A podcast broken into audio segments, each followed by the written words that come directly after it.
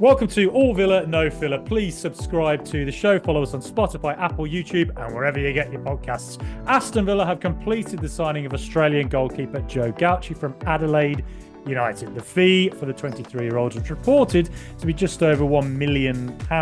Today, I'm joined by Alex Conrad, all the way from down under in Sydney, Australia. He's host of the Fox Football podcast, and also, would you believe it? He supports the mighty Aston Villa himself. Welcome to the show, Alex. Thank you very much for having me. Absolutely no problems. Um, well, look, Joe Gauci, he's not a very well known figure in uh, the UK, but uh, in Australian football circles, I'd imagine he's caught the eye a bit. So, uh, what are your thoughts on uh, Gauci heading to Aston Villa? It's uh, it's definitely a. It was a bit of a surprise when I sort of first saw that link. I think it was Sky Sports who sort of first broke the news, and I think Gauci was heavily tipped to be the next sort of Aussie goalkeeper to to go overseas and ply his trade there. Um, funnily enough, it was a it was another Adelaide goalkeeper um, who who departed for the Premier League before he did. It was Stephen Hall. He's gone to Brighton, but Gauci was their number one goalkeeper, and uh, he, he's sort of the next in a in a long line of Aussie goalkeepers to go overseas from the A League. We've had Matt Ryan, who's a Socceroos skipper, and he's our number one choice. At the minute he left. Uh, from the Central Coast Mariners, went to Belgium and then ended up at Brighton. He was their number one for a little while. Tom Glover left at the end of last season from Melbourne City to, to Middlesbrough in the Championship, and uh, he even put in a great display against Aston Villa in the in the FA Cup. So Gauci is the next one to go. Um, it's it's definitely a deserved move. He's only 23, and I guess in goalkeeper terms, that's that's quite young. Um, but he's he's a tremendous shot stopper. He's the Socceroos number two at the minute. Um, he's enjoyed a rapid rise. Like he only made his debut for Adelaide a couple years ago, and it's been a meteoric rise for him. Um, he was let go by two clubs beforehand and ended up back at his hometown club of Adelaide, and it's uh, it's definitely a deserved move for him. Yeah, I mean, obviously the, the leap to the Premier League is absolutely enormous. But as you say, there have been plenty of Australian keepers who've come here and excelled. Not least of all, Mark Bosnich himself, a legendary Aston Villa keeper. Um, but you know, do you see Gauci as a player who uh, has the attributes to succeed in the Premier League? I think I think so. He's he's first of all he's a superb shot stopper, which is I guess the the foremost, you know, the most important quality for a goalkeeper. Hmm. Um, he's also you know 1.94 meters tall, so is a very imposing figure that's going to be able to uh, claim plenty of crosses, which you know in England is going to be a vital part. We saw you know the likes of David De Gea really struggle with that when he first joined at Man United. So hmm. the fact that Gauci's got that imposing figure um, is very very important for him. I think it, it, might need a bit of time to sort of get used to the physicality of you know English football because it's a it is a rough adjustment. Mm. Um, but I think you know learning from Emi Martinez is going to be a massive help for him with that. Um, but I think he's he's definitely got all the qualities. I'll be intrigued to see how he copes with um, playing as a goalkeeper in Unai Emery's system, where he mm. likes that really high line, and how how will how will Gauci go as being a sweeper? He hasn't really had to do that much of a sort of a role as that sweeper keeper for Adelaide. So that'll be a, a big sort of talking point. And I think some Villa fans might be a little bit too quick to judge if he struggles with that when he first starts. But um, I think he's definitely got the qualities to to be a good good shot stopper for the Villa. Mm, yeah, it, it's definitely um, it's a big adaptation, isn't it, for player for goalkeepers who tend to stick to their line a bit more and get rid of the ball as fast as they can when they come to a, play for a manager like Unai Emery who wants their goalkeeper to be very good on the ball. I mean, is that kind of something he's ever done um, with uh, Adelaide? Do they do they play like that at all? They haven't really had to do. They're not really too much of a you know keep keep the ball, knock it around a little bit. They're a it's sort of hard to pin down exactly what team they are, and I think that's the, case for a lot of Australian teams. It's a and that's a debate for another another day in terms of the tactical styles of Australian football. Um, so it's not really something that we do see you know, often in the A League as much. I mean, when Ange Postecoglou was in uh, when, when he was managing Brisbane, that was sort of a, a hallmark of you know the passing out from the back. Um, it's something we do, yeah we don't really see as much now. Um, so I can't really say how comfortable and confident Gauci will be with that, but um, yeah, time will tell. Mm, and uh, has he really stuck out in the A League? Is he? Is he? You know, how has he done at Adelaide United? Would you say during his time time there? He's been superb. I think uh, I'm struggling to think of goalkeepers who have been better than him in the A League. Uh, for someone who who's been so young and and to to really rise to the top of the A League at such a young age and so quickly uh, is is something that I guess we do we, we sort of have seen with Australian goalkeepers in the A League, but Uh, I think with Gauci now, it's it's it's crazy just how how many times he's saved Adelaide with one on one saves. He's rem- he's got a remarkable record at penalties. I can't remember off the top of my head, but he's like it's definitely it's not fifty percent, but it's not quite it's quite close to that. So he's um he, he's definitely a, a, vital presence for Adelaide in, in keeping them in games with massive saves. Um, so yeah, I, I, he's been a he's been a great he's been a great custodian. Well, not really custodian of the A League. He's only been here for a little while, but um, he's he's been a, a massive presence in the A League and, and really raising the profile of goalkeepers. And you'll see there's there's plenty of people wishing him well in, in Australia and sort of expecting that he was going to be the next one to to make that move overseas. Right, and obviously he's going to be coming in to play alongside, or um, yeah, will train alongside at least uh, Emi Martinez, uh, world's best goalkeeper officially, um, incredible keeper. Uh, do you think that he could ever push for the number one spot at Aston Villa, or is it he's a backup keeper basically?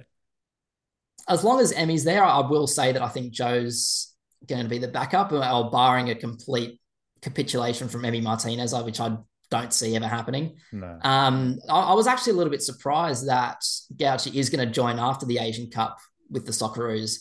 I did think that he was going to go back to loan, uh, back on loan to Adelaide rather, um, and that Olsen would sort of stay as that second goalkeeper. But having these three together is, um, I think it's going to be one of the best trios of goalkeepers in the entire Premier League. Um, he's a very, very good third choice goalkeeper. Where it will be interesting to see if he overtakes Olsen for that second goalkeeper spot. Um.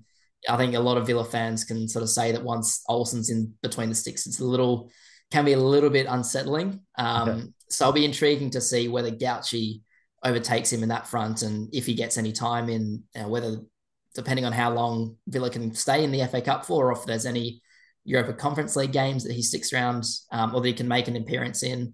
Although I think it'll be Emi who probably starts those games, considering it's the knockout stages. Um, so I do, I don't think he'll be the number one at least for a little while. But um, there's been sort of, I, I, think there was a little bit of talk that he might go out on loan next season. Um, I think there's also a bit of a mystery in terms of when Robin Olsen's contract actually even ends. Hmm. So I think next summer will be an interesting one to see what happens. I think if Olsen gets sold, Gauci will likely be the backup goalkeeper, or if Olsen ends up staying in his contract is for a little bit longer, Gauci might go out on loan to a championship club. So I think either way, it'll be the number one. Yeah, um, I think that was always the case at Villa. I think that if you were to look at weak spots in the squad, you'd say once Emi Martinez would be out of the team with an injury or something, the backup keeper situation was always felt a bit rocky. So I'm intrigued to see how Gauci slots in there, whether he becomes the established number two. Um, you know, does he uh, start for Australia, the national team at all? Has he has he featured at all for the Aussies? He's made a couple of appearances. At the minute, he's our backup goalkeeper behind Matt Ryan. Um, mm-hmm. Matt Ryan's the captain. It's it's very very difficult to to unseat him at the minute. Um, but Gauci, as it stands, is the next cab off the rank, and it's a thoroughly deserved um, promotion.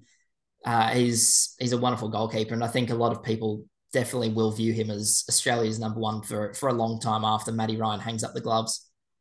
Okay. Um, well, obviously, we've established you're an Aston Villa fan. You're wearing a, a Villa shirt. Um, firstly, I, I mean, I've got to ask you, how, how did you end up a Villa fan?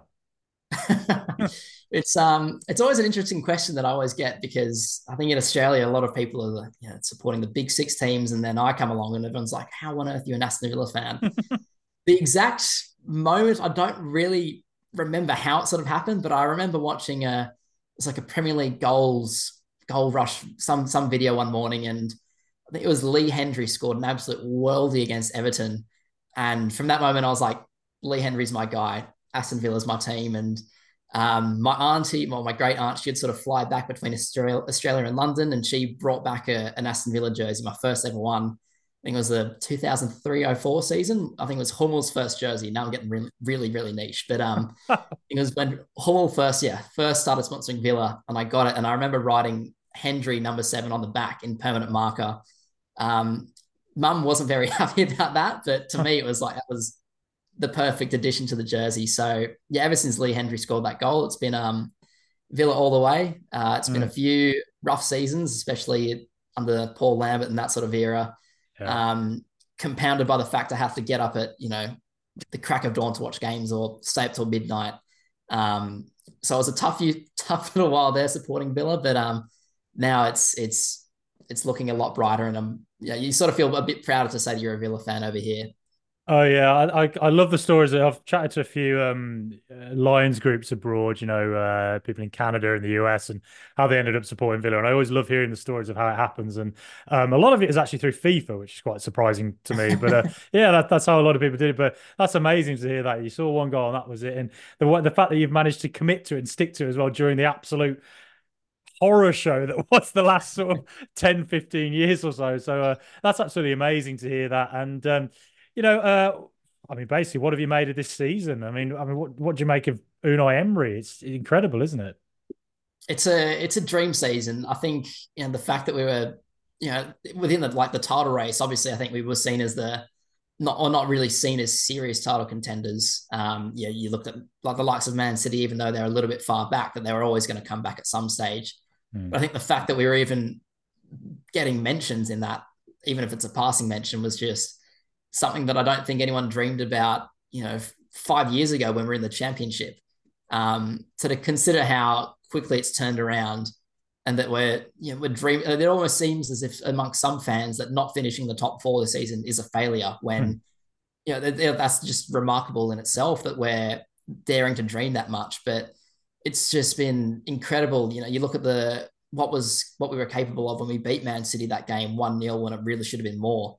Um, yeah, at the minute is a little bit of a blip, but I think I think it's we're almost just level, leveling out a little bit. I think we're always due for a rough patch at some stage. Nothing good can last forever, um, but it's a massive second half of the season. I think even if we even if we dip into the Europa League, which yeah, I think for me would be unfortunate, yeah. considering how well we've done this far. Um, it still represents a massive season and an improvement on last season, which I think is all anyone can at, at the end of the day can really ask for. Yeah, absolutely. And uh, you know, as as as an Aussie uh, Villa fan, how does it feel to see Joe Gauci joining uh, joining the Villa?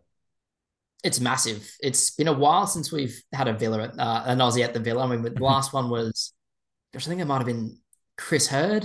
Um, I yeah. think he might have been the last, and Brett, Brett Holman. Holman, yeah.